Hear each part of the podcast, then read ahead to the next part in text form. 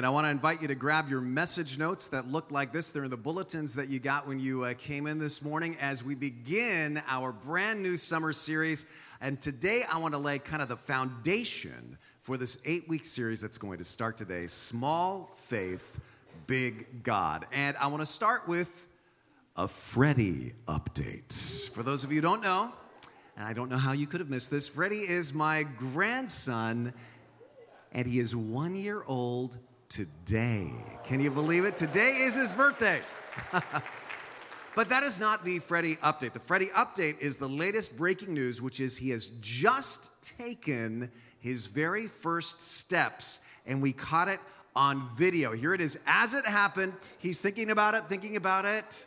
He takes one, two, three, four steps. He falls down, but he gets back up again, takes, oh, he stays down. Will he get back up again? No, he found something on the floor to eat. But let's try again. His mom puts him back on his feet again. One, two, three, four, five, six. Six steps. He's a genius. There is Freddie.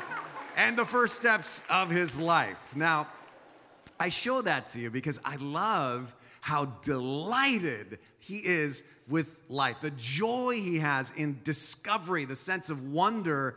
And you know what? God wants you and me to live that way too. Here's kind of a theme verse for us in this series. Jesus said, Let the little children come to me and do not hinder them, for the kingdom of heaven belongs to such as these. What did he mean by that? What can we learn from the very smallest child? Well, for one thing, little kids are believers, right? Little kids see nothing but potential in life. Everything is absolutely possible for them. And let me just illustrate with a quick show of hands, kind of an audience poll here. Raise your hand if you, at some point as a little kid, thought of growing up and becoming an astronaut. How many of you thought of becoming an astronaut? Because that was me for sure. And How many of you really wanted to become a teacher? Raise your hand. You played school. A lot of you. How many of you a policeman? A fireman? How many of you may be a rock star or a movie star? My daughter is a fourth grade teacher. She says all the kids universally now want to become YouTube video bloggers. How many of you thought of that when you were a child? All right, how many of you, when you were little kids, honest to goodness, wanted to become a pastor? I thought not. Anyway, little kids see possibilities. Most importantly, little kids believe Jesus when he says things like, with God, all things are possible. I mean, little kids go, absolutely. Grown ups tend to go, yeah, right. So, how do you and I get that kind of faith back? This is so important because some of you came in here so discouraged and just about ready to give up on your faith. You feel so far from God and you don't know what to do about that. Others feel like God can't use me because I have failed so many times. He must be disgusted with how I keep falling. Still, others are afraid of the future for a variety of reasons. You feel very insecure today. Well, I want to help you rediscover childlike faith, the kind of faith that Jesus prizes. I want to help you reinvigorate your faith, starting today and continuing throughout the series. So let's start with a very, very important question in a series about faith What is faith? Because here's the problem these days we misunderstand it. We think to live by faith just means I gotta be like, like the little engine that could. Do you remember that? And he said, remember what he said as he went up the hill? He said, What? I think I can. I think I can. I think I can. Or maybe it, it, to have faith feels like Maria and the sound of music, right? Remember what she sings in this scene? I have confidence in me, right? Now, some of you are thinking, did you just quote the sound of music, Rene? You're going to have to hand in your man card. Okay, how about George Foreman? Do you remember how he fought for the championship? And in this scene, he is close to 50 years of age. And in the 10th round, he knocks out his opponent and at nearly 50, he wins a boxing title. How do you do that? Well, in a post game interview, he said, You just got to have faith. Faith, you can do it. Now, it's awesome to be that confident. That kind of confidence is going to take you far, but faith is not the same as confidence. When the Bible talks about faith, it means something more than just, I think I can, I think I can, or I have confidence in me. Because sometimes you actually know you can't. So you need something more than confidence in me. And related to this, faith is not the same as positive thinking. Now, again, don't get me wrong, positive thinking is good. I like to be around positive thinking people. I mean, what's the alternative? Negative thinking people, right? But positive thinking, as far as it goes, is very limited. You could be a positive thinker wearing pajamas in a snowstorm and you'd still be freezing, right? And this is important because a lot of Christians see faith as sort of a sanctified version of positive thinking. If they just had enough faith, they could escape every disease and every problem. Nice wish. But the Bible is clear. You're going to have trouble in this world. Jesus said it, everybody does. And in those times, you're going to need something more than positive thinking. You're going to need something more than confidence in me. So, what is faith?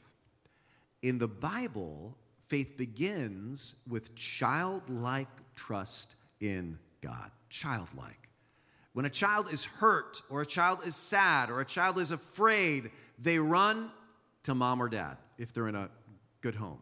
They know they're small, they know they are weak, but they trust in mom and dad. And so they're calmed. And that's the start of biblical faith. When you see God in that way and you completely entrust yourself to the care of your heavenly Father. And you and I need, really need to know this because, frankly, there will be times in life when the bottom absolutely drops out. And in those times, you're going to need something stronger than you and bigger than you and, frankly, better than you. And in those times, confidence and positive thinking in yourself will not work. You're going to need biblical faith. And we want to talk about this in this series. We're going to look at a different character from the Bible every week who had small faith in a big God. Some of them barely had faith at times. Characters like Jonah, Moses, David, Elijah, Isaiah. Because it's easy to get the idea that all the people in the Bible were great faith heroes, but if you actually look closely at most of them, they were a pretty sorry bunch. They actually fail a lot and they doubt a lot. But at crucial junctures in their life, they have at least a small faith in a big God, and it helps them through some huge challenges. And as a part of this series, right in the middle of this series, in five weeks, San Francisco Giants legend Dave Dravecky is going to be here on this stage live to share his amazing story of small faith in a big God. What do you do when you're a San Francisco Giants pitcher at the peak of his career and the doctors tell you, yeah, your arm's going to have to be amputated to save your life? He's going to be here the last weekend of August. It's going to be inspiring. Invite your friends. Invite your friends who are Giants fans, please. They need something to cheer about this year, and it's going to be inspiring. Now, this morning, we're going to kick off this series by looking at the classic story of small faith, big God. I call it seed sized faith in a mountain moving God. So if you have your Bibles or you have a Bible app, or you can just reach right in front of you to those TLC Bibles and turn to Matthew chapter 17. I'm also going to put the verses on screen. Now, if you're new to this church stuff, the way this works is the Bible has four books that are all about the life of Jesus Christ. They're called the Gospels. And the story we're going to look at today is so important that it was in three of those four. Now, this morning, I'll mostly be in the Gospel of Matthew, chapter 17, but I'll also look at the Gospel of Mark, chapter 9, because he throws in some juicy details that uh, Matthew and his telling doesn't have. So let's start with Matthew, chapter 17, starting in verse 14. Here's the setup Jesus and his three closest disciples have been on kind of a personal retreat. And when they come back into town, they see a crowd of people gathered around the nine disciples they left behind to kind of watch the shop, right? And the crowd is all upset with those nine because they're not cutting it.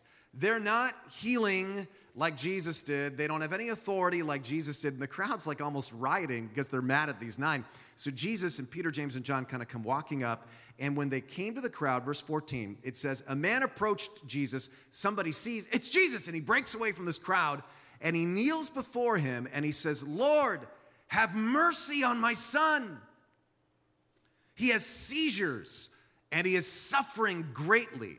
Seizures, so it sounds like epilepsy. And when Mark tells the story, he adds that this boy was deaf and mute. And so the man says, I brought him to your disciples, but they couldn't heal him. And Jesus gets a little frustrated with the disciples and he says, Bring the child to me. And now, switching over to Mark 9 for a few verses, starting in verse 20, it says, And so they brought him. And when the Spirit saw Jesus, it immediately threw the boy into a convulsion, and he fell to the ground and rolled around, foaming at the mouth. And so while this is while he's having this seizure, Jesus asked the boy's father, How long has he been like this? From childhood, he answered. It has often thrown him into fire or water to kill him. Now that tells me two things about this family. One, this dad and his son were poor because they apparently have to huddle around an open fire to stay warm at night, so no money for doctors. And second, it tells me this poor kid was scarred with burn marks, right? And that means that he was ostracized from the religious system because in those days, nobody with a physical deformity was even allowed to go up to the temple to pray. So this father is desperate. He's, he's looking at a mountain that there's no way he can climb. There's, there's no way out of this situation. He's tried everything. And so he's trying Jesus, and he says, But if you can do anything, take pity on us and help us. And it's interesting, Jesus' response. If you can, Jesus said, everything's possible for one who believes. Now, I want to ask you this question How do you react to that saying? Everything is possible for he who believes. You know, Steph Curry has the I can do all things tattoo, and he, has, he wears it on his t shirts and stuff. I can do all things. Everything is possible to him who believes. How, just viscerally, how do you respond to that? If you're honest, and I'll be honest, I respond a little bit like this man does in the story. Immediately, the boy's father exclaimed, I do believe. Help me overcome my unbelief. Now, press pause on that verse for a second because I love that. This is one of my all time favorite verses in the Bible. Do you ever feel like this? Because I feel like this all the time. I believe and help my unbelief. I got belief and I got unbelief swirling around in my head at the same time while I'm praying, while I'm singing worship songs, while I'm reading the Bible. And guess what? Jesus does not say to this guy, Wow, can't help you then, man. He goes basically, Okay, that's good enough for me. I love that. Because if you can say to Jesus, I believe, and help my unbelief, Jesus says, I can work with that. Baby steps, right? Verse 18 Jesus rebuked the demon, and it came out of the boy, and he was healed at that moment. And then the disciples came to Jesus in private and said, Why couldn't we drive it out? And he replied, Because you have so little faith. And next comes one of the most famous sayings in the Bible. Because how's he going to follow up here? He's not going to say, You have such little faith, you need mountain sized faith. No, he's going to say, basically, you guys have zero faith, and you just need a tiny little bit. So, this, this is such an important verse. I want us to read this all out loud together Matthew 17, verse 20. So, let's read this together. Jesus said, Truly, I tell you, if you have faith as small as a mustard seed, you can say to this mountain, Move from here to there, and it'll move. Nothing will be impossible for you. Now, I want you to see just how important an idea this was to Jesus Christ because this is not some isolated saying of Jesus that maybe he kind of was getting ahead of steam and he said something crazy. He says it in a totally different setting in Mark 11, 23 and 24. And the same setting is recorded in Matthew 21 21, but it's a different setting than the one we're looking at today. And then in a totally different context again in Luke 17 6. So, what I'm saying is at least three completely different times recorded in four Gospels, Jesus says this same exact saying. This is probably something he said repeatedly. This is not some unimportant context, kind of like, well, Jesus kind of sometimes his filters are off and he kind of talks crazy. This isn't that important. No, this is super important. To Jesus, this concept is essential. So, what does it mean? Because some of you are going, yeah, you know, I tried this, Rene. It has not worked for me. Tried to move Tahoe closer to Santa Cruz for skiing purposes. No dice, right? Well, I want to give you kind of a History Channel moment here, historical background, so that you can understand what he meant. And then we're going to see how this can make an amazing difference in your life today. Let me start by asking you this. When Jesus said this, had anybody actually moved a real mountain? Well, yes. And it was taking place in the lifetimes of some of these disciples. And the result dominated the landscape anytime they were in Jerusalem. The disciples just kind of could look to the horizon toward the south and they would have seen that mountain. Even today, if you go to Jerusalem, you can see its silhouette from most of the hills in the city. In fact, when I was last time I was in the Holy Land, I could see this mountain from the opposite side of the Dead Sea in another country, in the country of Jordan. That's how big this thing is. It's huge. It, it's shaped like a volcano, but this did not exist before a man moved this mountain there. This is called the Herodium, all right? It was once just a small mound, and next to it there was a small mountain. But King Herod, that's the king, of course, who ruled when Jesus was born, he wanted that mountain moved. He looked at, at this mound and this bigger mountain, and he said, You know what? I want to build my palace on a mountain, but I don't want to build it there. I want to build it over here. So I want this mountain to be moved several hundred yards to the southwest. And when you're King Herod, you can do this kind of stuff, I guess. So he had thousands of slaves shave the top off the neighboring mountain and move all the dirt over to this mound, kind of like kids building a sandcastle on the beach. They just kept pouring the filled dirt. And then when it got built up high enough, he scooped out the top so it was like a volcano. Now, you're just seeing the ruins here in its glory. There was a castle on top with a 10 story high tower. It was an amazing complex. But the point is, when Jesus talks here about moving a mountain, yes, there is one person who had done it. The most outrageously powerful person who had ever lived in their lifetimes. And by the time of Jesus, the phrase powerful enough to move mountains had become a way of describing any super powerful person. In fact, in Christ's time, Jewish rabbis used a phrase to describe people who were so clever and so powerful that they could solve seemingly impossible problems rooters up of mountains.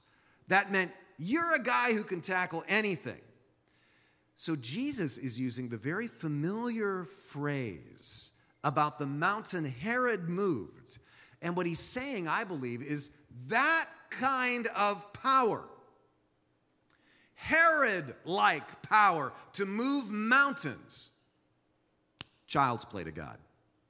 And to anybody who believes in God, Jesus says, nothing will be impossible for you. But here's his twist you don't have to be King Herod. You don't have to get any bigger or stronger or smarter or more powerful or more connected or any better than you are right now. You just have to do one thing if you have faith as small as the mustard seed. Now, do you know how small a mustard seed is?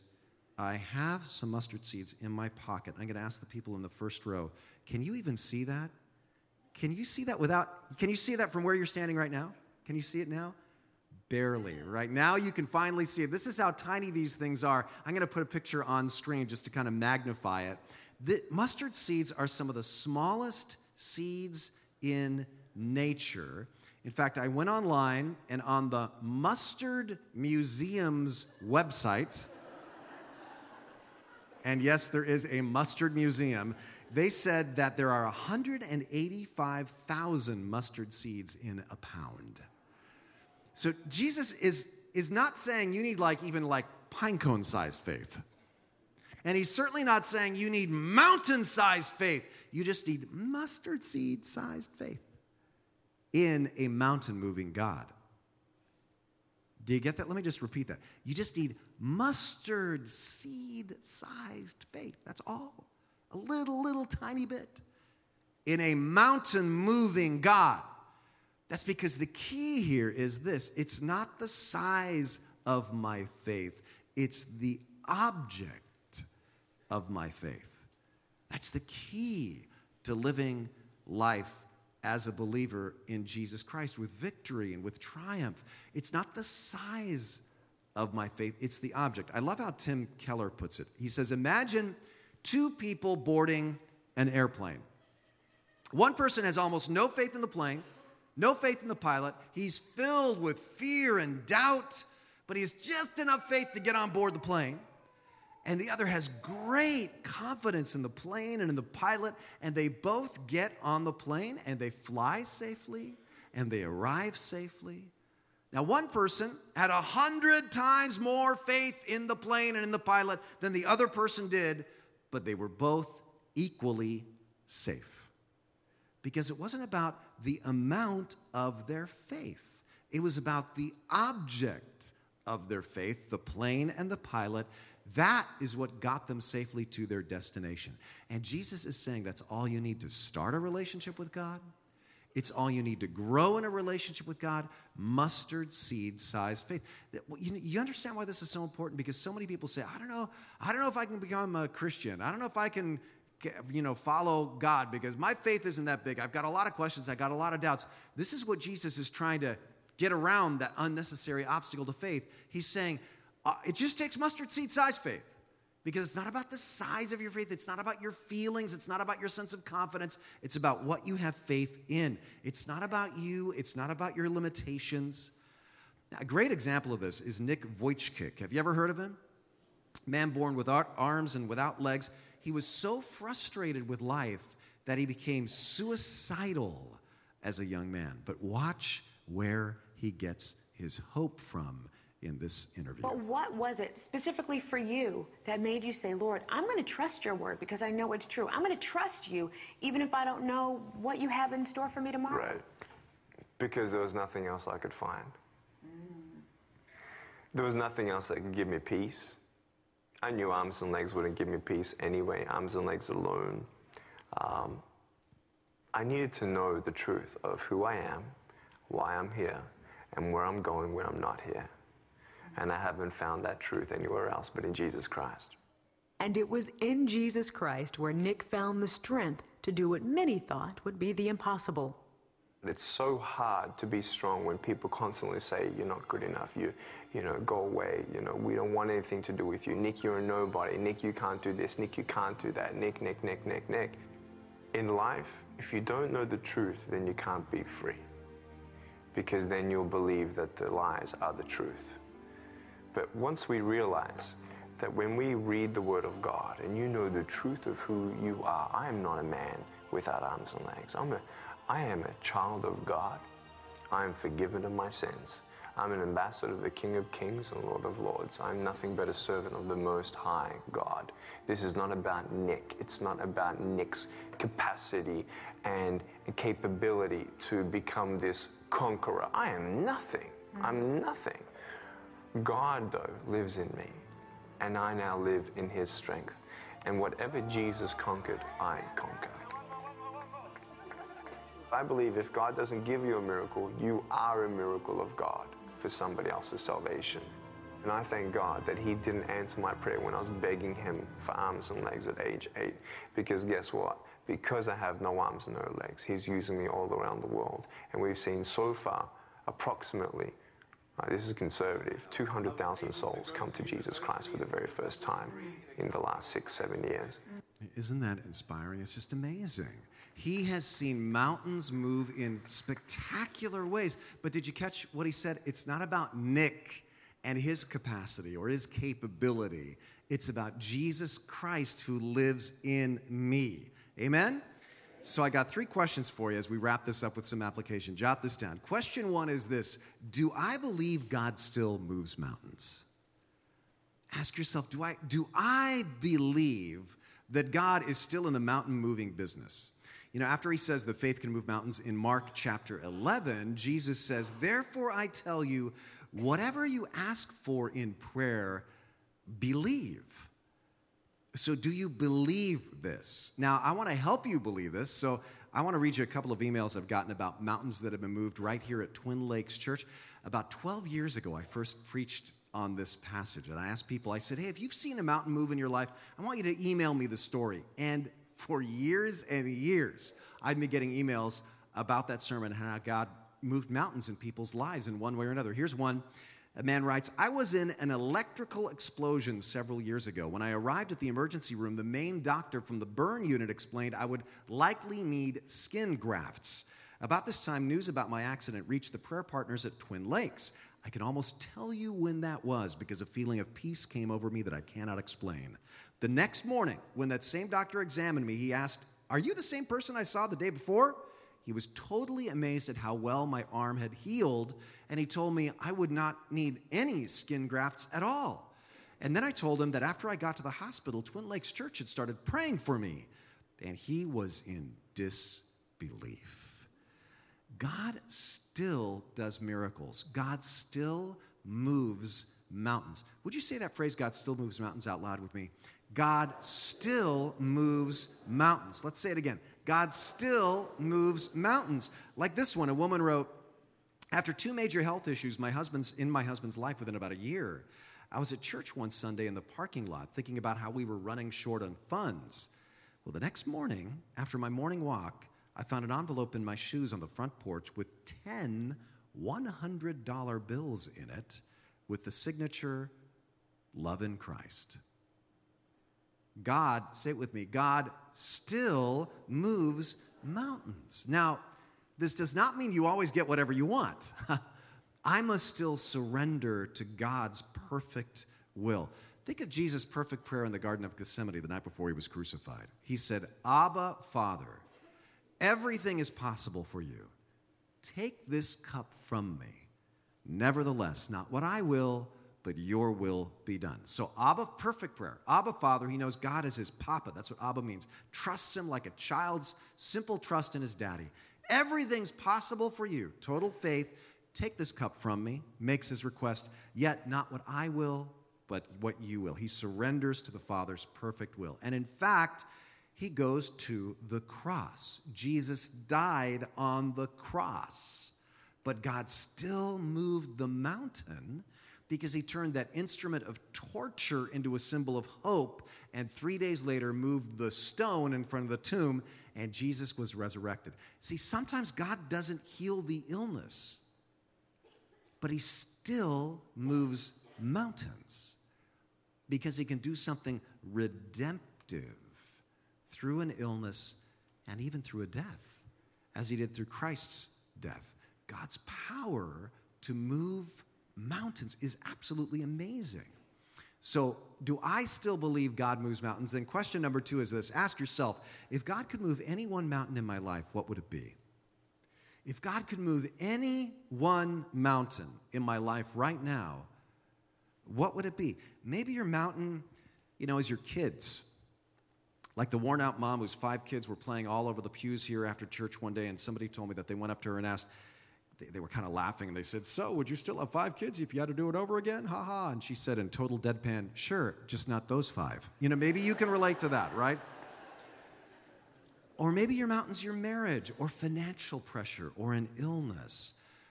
I'll, true confessions, you know what mine is right now that kind of I'm thinking about this late at night. It's, it's phase two of that 2020 Vision Initiative. Because this fall we want to raise enough to give a million pounds of food to Second Harvest Food Bank and build a college ministry center and coffee house out by Cabrillo College and more. Pretty massive mountain for me. But you know, I felt the same exact way about the children's ministry building four years ago. And that was a much bigger mountain. And it moved. That building was imaginary. Just less than two years ago, it didn't exist. And just this past week, it was filled with campers for cruise kids. We had science camp and nature camp and football camp and soccer camp and cheer camp and Christian youth theater camp, mostly in a building that was just imagination two years ago. So I keep reminding myself as we move ahead, God is still in the mountain moving business. And I really believe this. Do you? So here's the thing you need to trust your big God when it comes to that mountain in your life. Trust Him. Trust and obey. See, childlike faith does not mean, well, I just kind of believe that God's going to work it out and then I don't obey God. Simple childlike faith means I trust what God is saying and I obey what He's saying because I trust He is so big, He's bigger than me, He knows more than me about life. Give you an example. About a week ago, my wife Lori and I were sailing with friends, and we see a few great white sharks. You might have heard that this one was just right off New Brighton State Beach, the closest beach to this church. And one of these sharks, great whites, starts swimming right toward us. This is video I shot with my phone. And that's a little disconcerting when a great white shark takes an interest in you, right? But it swam toward us with no injury, and it was kind of a smallish one, right? But then right after this, we saw an even bigger one. And let me show you the video from that one. The good news is he was swimming away from us. The bad news, he was swimming toward the beach. And look how close he was to New Brighton State Beach. And I kid you not, there was a swimmer right on this side of the break with goggles on. You could tell he was kind of a regular swimmer going up and down the beach, just going for it. And we kept yelling, Shark, shark, go, go back, go, no swimming, go back, go back. Doing the universal sign for shark, the hand mohawk, you know, shark, there's a shark, go back. And he stops and kind of floats there and he puts his goggles up on his forehead and he waves at us like, Yes, you are very friendly people. Okay, go away. Don't bother me on my run. And he just kept swimming. And the shark just kept going, I smell something delicious, you know?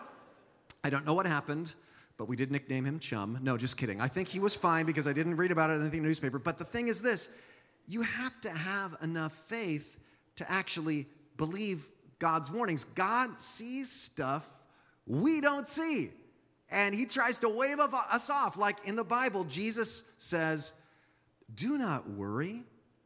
That's a shark in the water, it'll eat you alive. So don't do it. He says, Do not judge others. Shark in the water, man, that's to ruin your own life if you judge other people. He said it in black and white, waving us off.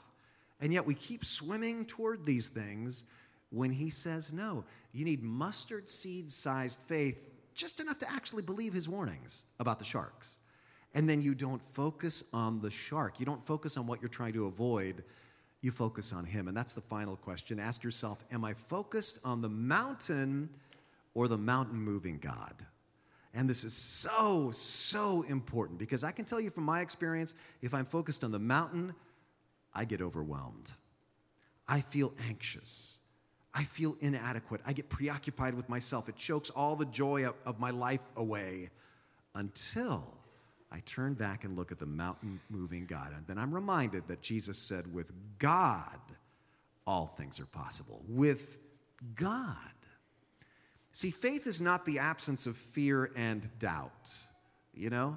Is it possible to be filled with faith and doubt at the same time? Absolutely. Again, let's go back to the man who brought his son to Jesus. I believe, help my unbelief. You can have faith that God wants you to do something and still be scared to death. Faith is not the total absence of fear. Faith is going ahead and doing what God is calling you to do in spite of your fear. Listen, let's make this very personal. Maybe your mountain is commitment to Christ and you've been imagining you have to have perfect faith with no doubts and have all your questions answered. Again, you just need a tiny bit of faith, even mixed with doubt, as long as it's in the, the right person. Just move in that direction. Lord, I believe, help my unbelief, and see what happens next. You could summarize all these verses this way. Here's a faith equation small faith plus big God equals mountain sized effects. Now, those mountain sized effects might be different than what you're picturing. In fact, I can almost guarantee you they will be. How he answers, that's up to God. Your job is this just take baby steps, like Freddie. One little wobbly step at a time. You'll fall sometimes, and when you do, your father's not mad at you. You just get back up and keep your eyes on dad. Because it's not about the size of your faith, it just takes small faith in a big God. Lord, all of us could probably pray that man's prayer right now. I believe, help my unbelief.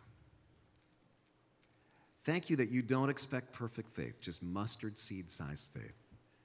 But God, we bring you our mustard seeds right now. And we ask you to increase it. We're planting them. And Lord, if anybody wants to take that first wobbly step of faith right now, I pray that they would do it in this moment by saying something like this. The words aren't magic, it's the intent of the heart, but they could pray something like God, I don't understand all this, but I want to take a step of faith toward you, my first step. I want to receive you into my life as my Savior and as my Lord. Now, help me to understand and grow in that. Thank you for saving me. And Lord, help us remember that in our lives you often use the small things to do great things. In Jesus' name, amen.